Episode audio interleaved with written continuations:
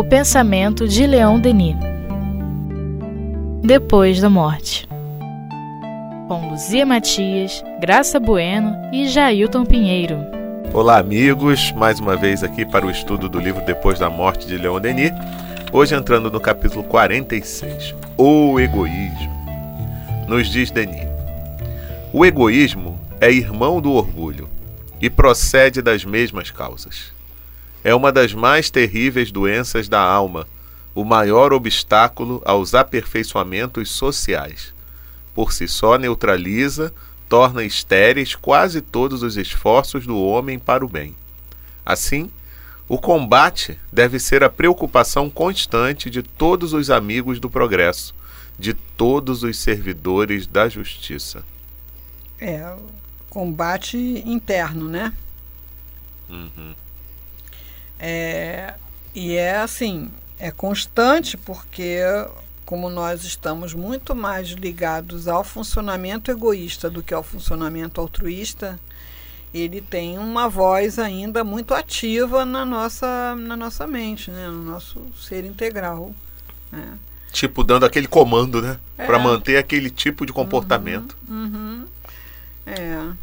é entre fazer um trabalho e ficar fazendo o que me dá prazer, uhum. né? É, entre coisas simples, né, que passam muito pelo egoísmo. É uma coisa até meio clichê, né? Quem tem um idoso em casa, é, que não é assim um Leon Denis, É, ele. Ou seja, não é um idoso fofo. Não é um idoso fofo.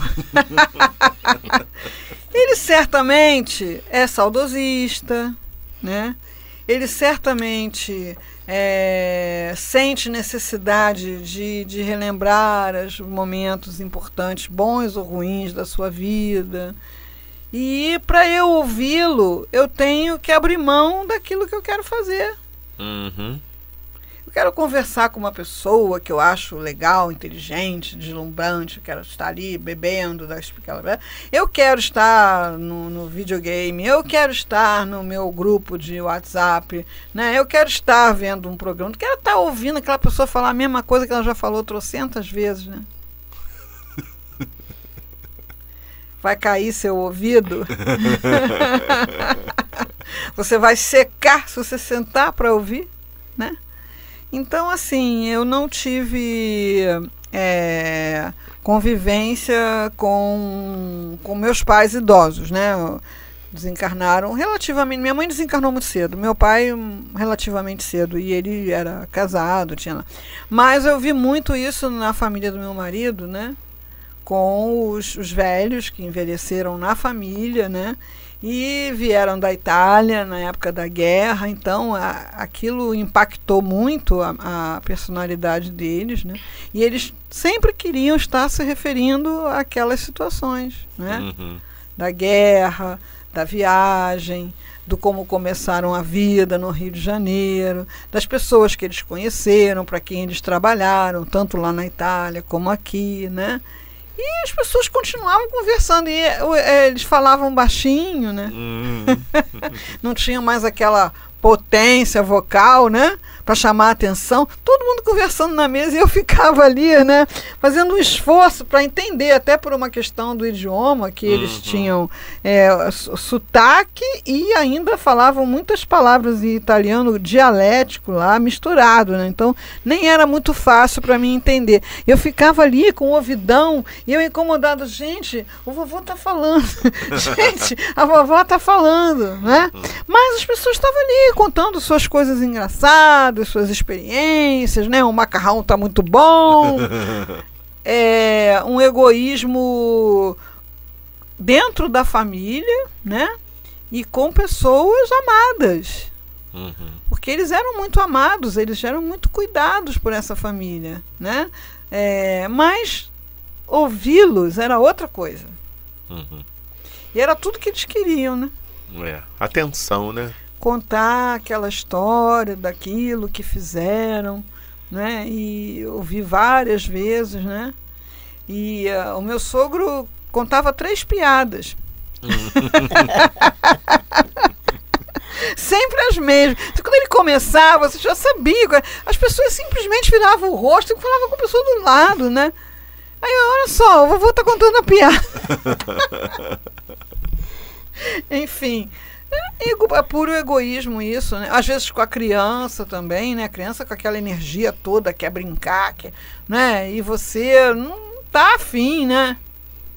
Não tá afim. Então, será que você vai morrer se você conseguir parar lá suas atividades, sua limpeza, sua faxina, é, sua, o seu negócio, seu estudo, sei lá o que, para brincar com a criança, né?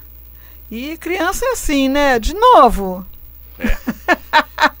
Vamos de novo e mais tarde vem um, um, momento da vida que você acaba se, se arrependendo, sentindo um remorso. Quando a pessoa já não está mais entre, entre a é. gente, como foi o meu caso com meu pai, de não ter parado para ouvir. É. Sei algumas histórias assim, pelo meio do caminho. Uhum. Porque meu pai era comunista, então quando ele começava a falar, eu falava assim: ah, tá, pai, tá bom, tá, sabe? E, e queria sair andando, não queria. Depois de um dia eu tenho o maior arrependimento disso, e isso é muito ruim. É. E ele não deixou isso escrito em lugar nenhum, ele só queria é. falar. É. Eu não ouvi, fiquei é. sem saber a história mas, completa. Assim, é muito ruim, mas não vamos ficar com culpa, né? Isso. É. Vamos trabalhar essa, esse aprendizado nas oportunidades é... que, que, que surgirem, né? Exatamente. Né? É. Com novas situações. O egoísmo é a persistência desse individualismo feroz que caracteriza o animal, como um vestígio desse estado de inferioridade que já experimentamos. Mas o homem é, antes de tudo, um ser social, destinado a viver com seus semelhantes, e nada pode sem eles. Abandonado a si mesmo, seria impotente para satisfazer suas necessidades, desenvolver suas qualidades. É, assim, é, o nosso corpo né, provém de uma evolução no planeta. Né? Desde a água que o, que o constitui em 70%, aos elementos minerais e a, a, as experiências do reino animal. Né? Então a gente tem essa, essa herança que é, digamos assim, a mãe do. a matriz do egoísmo. Agora, uma vez desenvolvida a consciência, o trabalho passa a ser a superação do, do egoísmo.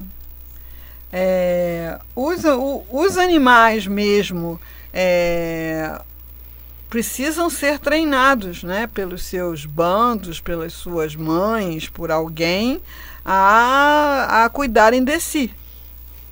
Né? em algum momento eles são abandonados. Então, essa disputa pelo seu território, pelo seu espaço, pelo... porque o que, que tem no território do animal? Tem a comida dele, tem a fêmea ou o macho, tem o lugar para construir o ninho ou a, a, a, cova, sei lá o que, né? Então, ele, ele, ele defende aquilo né, literalmente com unhas e dentes. Agora, a partir do momento em que você adquiriu consciência é, muda tudo de figura. Mas a, o impulso né, uhum. para o território ainda existe. Eu tinha um trabalho de um fotógrafo lá em, ca, lá em casa que ele é, verificou é, um trabalho de fotografia e psicologia que nós temos um espaço invisível à nossa volta, né, que se alguém se aproximar de nós, alguém estranho, né, se aproximar de nós além desse espaço invisível, os nossos alarmes disparam. A gente já fica incomodado e encrespado, né? Para a luta. Mas será que toda pessoa que se aproxima da gente nesse espaço é uma ameaça? Real? Não, sei lá, você está numa fila, no banco, no, na repartição, não sei o quê, né? E ali existe essa, né? E a gente fica muito incomodado. As pessoas no elevador, elas ficam extremamente incomodadas, porque ali não é nem só um, né? São várias presenças dentro do seu espaço de segurança. E as pessoas ficam tão ameaçadas que elas se fecham, né? E tentam se tornar invisíveis. Agora com o smartphone ficou até mais fácil, né? Que as é. pessoas se escondem no, usando o smartphone. É, isso aí. é. Mas antes ficavam só olhando para aquele, né? Um, dois, três, quatro, aquela coisinha luminosa, né, uhum. né? Quer dizer, como eu não estou olhando para ninguém, eu estou invisível. Não estou vendo ninguém, não estou tomando consciência de ninguém. Então, alguns, algumas vezes que a gente quer fazer um laboratório, né, ou fazer um exercício, de chegar numa fila, ou num elevador, ou numa sala de espera muito pequena, né, que as pessoas estão ali muito juntas, né, é, você está se encostando pele com pele com uma pessoa desconhecida, extremamente desconfortável, né? E, mas de onde vem esse desconforto? Aquilo é só uma pessoa que está ali para ser atendida pelo médico, não é um elefante, um predador, um, não é? Mas você fica incomodado. É, a gente faz algumas oficinas né, de abraço, abraço terapia, né, abraço coletivo. No autocura tem pessoas que ficam extremamente incomodadas, vão embora, aborrecidas, né? Meu Deus, que ameaça que tem essa. Então é uma é um registro instintivo, né, do dessa experiência no reino animal. A gente faz uns laboratórios, você chega no elevador e tenta olhar no olho das pessoas, né? Vai ficar todo mundo se contorcendo assim. No olho. Isso se não, não perguntar é. o que, é. que foi, né? Nada, boa tarde. É. né? Então, você sente a necessidade de um ato de coragem extrema para fazer isso, né? Então, que coragem extrema que você precisa para dar uma boa tarde para as pessoas no elevador? É uma medida do seu egoísmo que está no instinto, que está na herança do, do reino animal. Né? E que a gente vai ter que superar. Vai ter que superar. Não vai dar para continuar eternamente nessa é, proteção de indiferença, né? Ou de distanciamento. A gente vê isso num trem, né? Uhum. Eu vim agora ali bem apertadinho, né? Aí chega um esbarra, aí vem outro esbarra, aí vem outro esbarra. Então, realmente, essa é uma verdade, né? A gente fica escolhendo assim, aqui é meu espaço. Coloquei minhas coisas aqui, não pode invadir a minha área. Que se aproximar mais um pouquinho, você já olha, né? Esquisito para a pessoa. É, quer dizer, tem casos né? né? que são de abuso mesmo, mas é. às vezes é só é, falta não, de espaço. É, falta de espaço mesmo, né? Falta e a espaço. gente realmente e você fica ali no incômodo é. danado. Mas aí a gente tem que fazer o quê? Né? São meus irmãos em humanidade, né? É. Somos todos aqui passageiros do mesmo trem. É. Para que tanto incômodo? É, mesmo que não tenha o, o, o colocado desodorante naquele dia. Aí, se não colocou, eu tenho uma dica. Vem de cabeça baixa. Ah, é? Vem de cabeça baixa. É, né? Funciona. É, porque aí você o, o cheiro cabeça, sobe. É muito novo. Agora você falou com uma coisa, eu estava no ônibus, eu estava incomodadíssima com o cabelo da menina.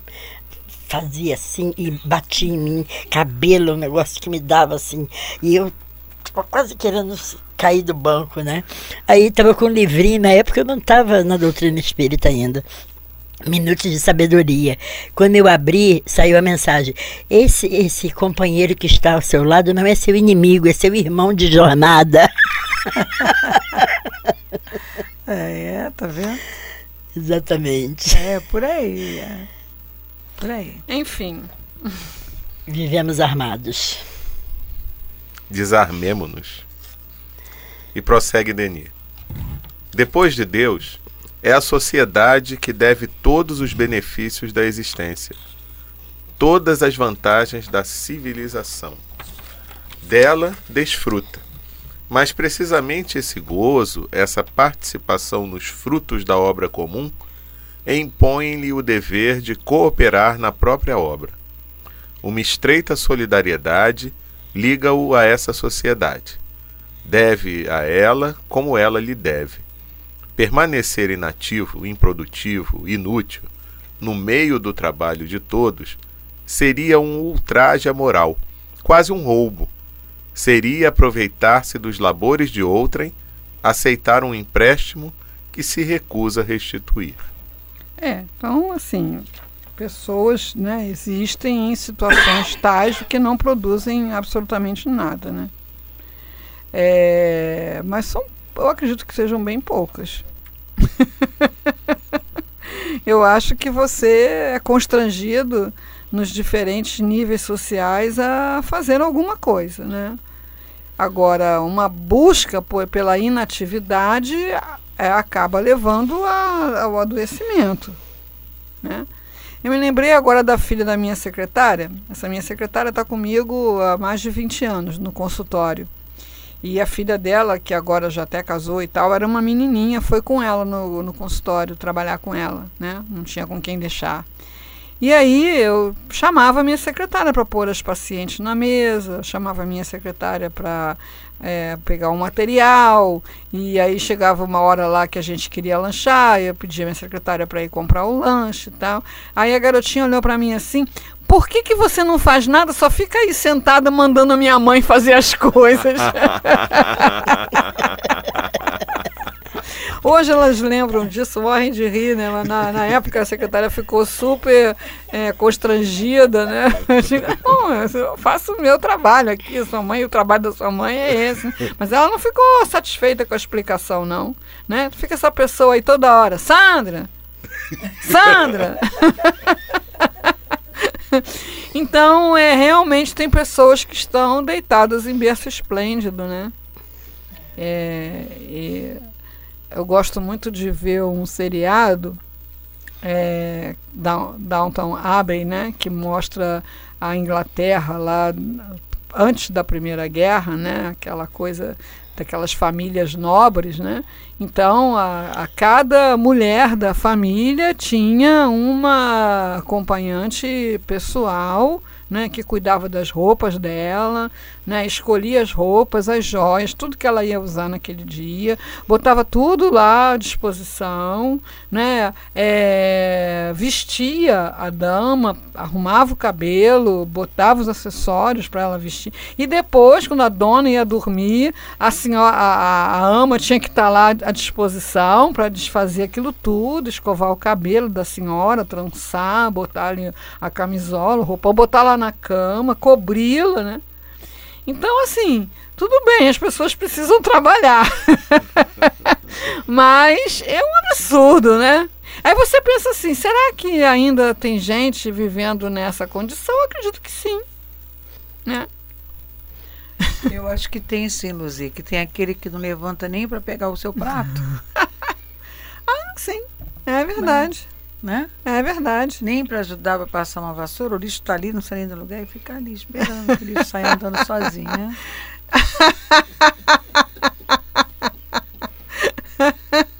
É, e ainda se sente mal se você der uma orientação, né? A companheira, uma vez lá no grupo do estudo do Leon Denis, ela falou que ela não queria reencarnar com o marido dela nunca mais, estava muito aborrecida. Porque ele estava aposentado, ficava fazendo palavra cruzada sentado no sofá, ela varrendo a casa, ele mal levantava as pernas para ela passar a vassoura embaixo. Então você vê, né? A pessoa trabalhou e se aposentou, entende que já deu sua cota de trabalho, que agora tem o direito de ficar sentada e esperar ser chamado para comer, né? Ter as suas roupas aparecendo milagrosamente passadas e limpas na gaveta, né? E ficar sentado com uma pessoa trabalhando e não participar desse trabalho, né? Ainda reclamar de ter que levantar o pé para ela passar a vassoura. Mas olha só, tem que dar um limite para esse folgado aí. Oh. Né? Tem que dar um limite. Oh, vamos acordar, não é bem assim não. Né? Mas enfim, é, isso realmente é um abuso, né? Todos somos convidados a fazer alguma coisa para o bem comum, não só para o meu bem, né? Então, é, fazer um, se eu sei fazer um doce, uma, uma comida, né? Compartilhar, né? Se eu sei, é, sei lá, fazer uma faxina, ajudar a vizinha ou a amiga que precisa fazer uma faxina, se eu sei é, dirigir, oferecer para levar alguém para aqui ou para colar, tem que participar para ter saúde, porque é a lei, né? Se você não participa, não tem saúde. Uhum. Né? Somos parte integrante da sociedade e tudo o que a atinge, atinge-nos. É nessa compreensão do laço social, da lei de solidariedade, que se mede a dose de egoísmo que está em nós. Aquele que sabe viver nos seus semelhantes e pelos semelhantes não tem que temer os golpes desse flagelo. Possui um critério infalível para julgar sua conduta. Nada faz sem pesquisar se aquilo que produz é bom ou mal para aqueles que o cercam, sem se perguntar se seus atos são nocivos ou proveitosos para essa sociedade da qual é membro.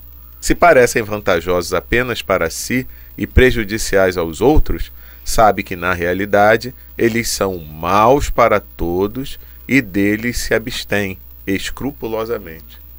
É. Isso aqui é muito importante a gente entender a diferença entre prejudicar e desagradar. Hum. Né? Porque a gente vê muitas pessoas preocupadas em não desagradar ninguém. Às vezes isso é puro egoísmo. né? Então eu não quero me aborrecer. Então eu faço tudo para evitar aborrecimento.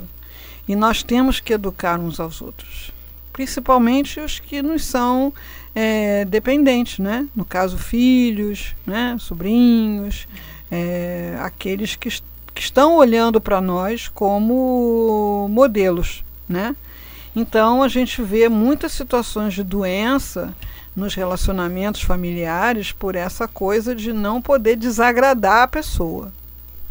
E é nesse não desagradar que se prejudica.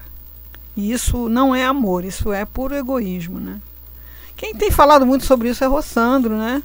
Falando sobre amor e respeito, né? Que a mãe é, disse que ele não iria lá para um, um, tal festejo carnavalesco lá, que o avô pagou o abadá lá para ele participar, e ele ficou muito aborrecido porque a mãe falou que ele não ia, e ele falou assim: é, desse jeito eu não vou mais amar você. E ela falou assim: Eu não preciso que você me ame, eu preciso que você me respeite. Então, assim, quem é respeitado acaba sendo amado. Uhum. Agora, se você não se dá o respeito, você não vai ter nenhuma coisa nem outra. Isso a gente vê de montão. De montão. E as pessoas trazem uma capa de, de bondade, de renúncia de si mesmo, que é totalmente falsa. É só você olhar para o resultado. Todo mundo infeliz. Né? Aquela pessoa para quem você deveria ser um modelo, para quem você deveria ser uma orientação, muitas vezes se perdeu completamente na reencarnação porque não teve aquele limite, aquela aquela colocação, aquela renúncia, né? Porque você ouvir um filho dizer eu te odeio, né, bater uma porta na sua cara e você ter que abrir a porta, olha, você vai bater a porta da sua casa. Na minha casa você não pode bater a porta. entendeu? É, é, é ruim, é desagradável. É desagradável. Mas você tem que pensar no prejuízo que você está causando para você não passar por essa situação desagradável. E o Mário Cortella fala é, numa palestra que ele tem sobre ética e convivência, excelente, né? Em que ele fala assim: vontade não é direito. E é, nós, no nosso egoísmo, nós reencarnamos achando que as nossas vontades são direitos. Então a gente precisa aprender, um aprendizado duro, doído, difícil, chato, é, de que para você poder atender a sua vontade, você precisa conquistar uhum. o direito. E a gente vê aí toda uma geração né, que está tendo os seus direitos, as suas vontades encaradas como direitos. E elas precisam escutar que a vontade dela não é um direito, não. Né? Ah, eu não quero esse celular, esse celular está velho, é o dos meus amigos. Ah, você quer? Então você vai estudar, vai trabalhar para você um dia poder comprar o que você quer. Né? Porque por enquanto é esse que eu posso te dar. Ah, mas ele vai ficar tão chateado. vai né? ter dois trabalhos, né? Ficar chateado né? e deixar de pois ficar é. chateado. às vezes eu, eu faço isso como um exercício para mim mesma, porque eu sinto esse, esse movimento, né? essa dificuldade de desagradar. Eu sinto isso muito forte. Então, quando eu vejo uma pessoa nessa situação, eu aproveito para exercitar, né? Então a companheira estava lá reclamando da, da pessoa, da família, que estava dando muito trabalho, é, que estava muito exigente, que estava muito isso, muito aquilo, que todo mundo já estava muito perturbado pelo funcionamento dele e que por isso ela tinha que ir embora para casa rápido, porque senão, digo, senão o quê? Ai, senão, senão o quê? Não, senão ele vai ficar zangado. Ah, tá, ele vai ficar zangado. Né? Então, assim, você convencer, quer dizer, reforçar aquela ideia que nós já temos pelo nosso patamar evolutivo de que todo mundo existe para atender aos, minhas, aos meus desejos, aos meus caprichos, você está me prejudicando. Então, prejudicar, às vezes, é, passa por agradar e o contrário também. Né? O fazer o bem passa por desagradar. Então, essa aí é uma uma coisa que a gente precisa diferenciar bastante, né? Ensinar as crianças a comerem comida saudável.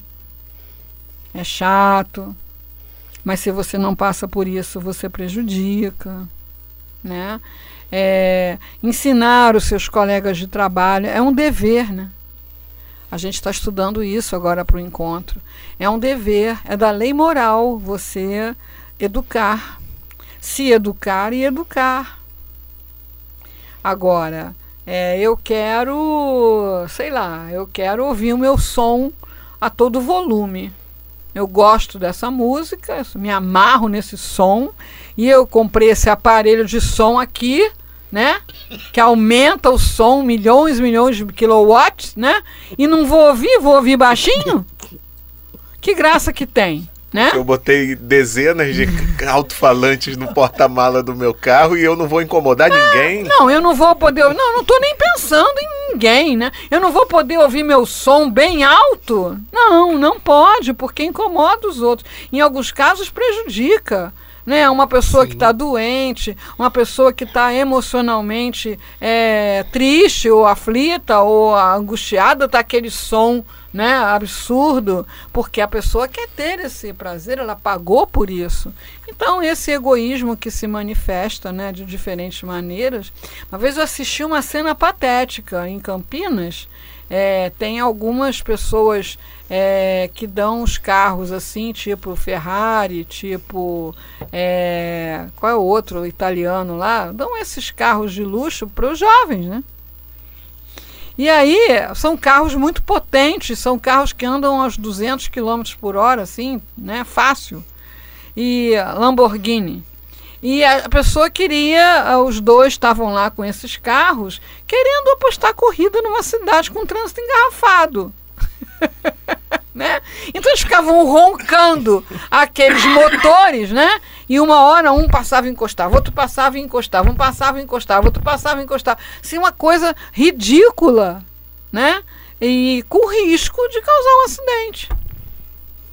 Então, para eu ter esse prazer de mostrar para todo mundo que eu tenho esse carro, que se danem, né? Como dirigir bêbado, né? É, eu quero beber e quero dirigir. Ué, qual o problema? Né? Quem é que vai me dizer que eu não posso? Né? Se eu tiver poder econômico, se eu tiver poder, é, né, como a gente tem visto aí, um, um juízes, as pessoas aí pagando maior micão, né, é querendo dar, chave, dar carteirada na, no, no pessoal do, do, do, do, negócio do álcool, como é que chama? Aquele pessoal que fica na, na rua, é, como é que chama? Blitz. Lei seca. Lei seca. É, querendo dar chave de, de, de, de carteira nas pessoas que estão ali Exato, na lei seca. É. Por quê? Porque eu quero beber e eu quero dirigir meu carro. Quem é você para me dizer que eu não posso? Né? Então, isso são as expressões do egoísmo, né, que para o seu bem-estar, agora que está muito sendo falado a questão do assédio, né, sexual, do assédio de poder. Então, eu sou aqui, ó, aqui sou eu que mando. Se você quer ter alguma progressão aqui, você tem que atender os meus desejos sexuais ou, ou de, de submissão ou de escravidão, sei lá. Você tem que atender. Eu posso, estou mandando aqui. Né? Então, essas expressões do egoísmo, é, até em estados, né? quer dizer, a pessoa tem lá um delírio e sacrifica todo um país aquele seu delírio de poder. Né? É, é, são expressões absurdas. A que ponto pode chegar o egoísmo se não for entendido como um resquício do instinto e que tem que ser submetido à consciência? E como é que você submete à consciência? Isso que eu quero para mim é bom para todo mundo ou é bom para mim e prejudica todo mundo?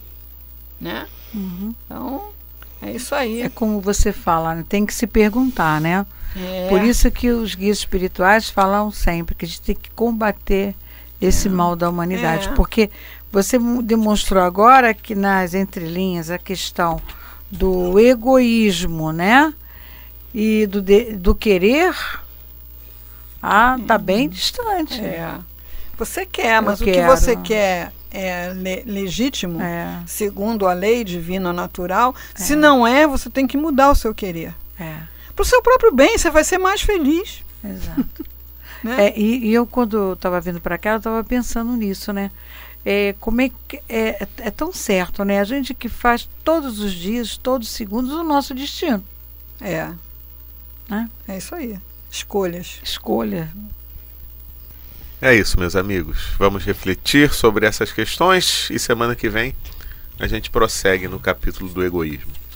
Um grande abraço a todos e até lá.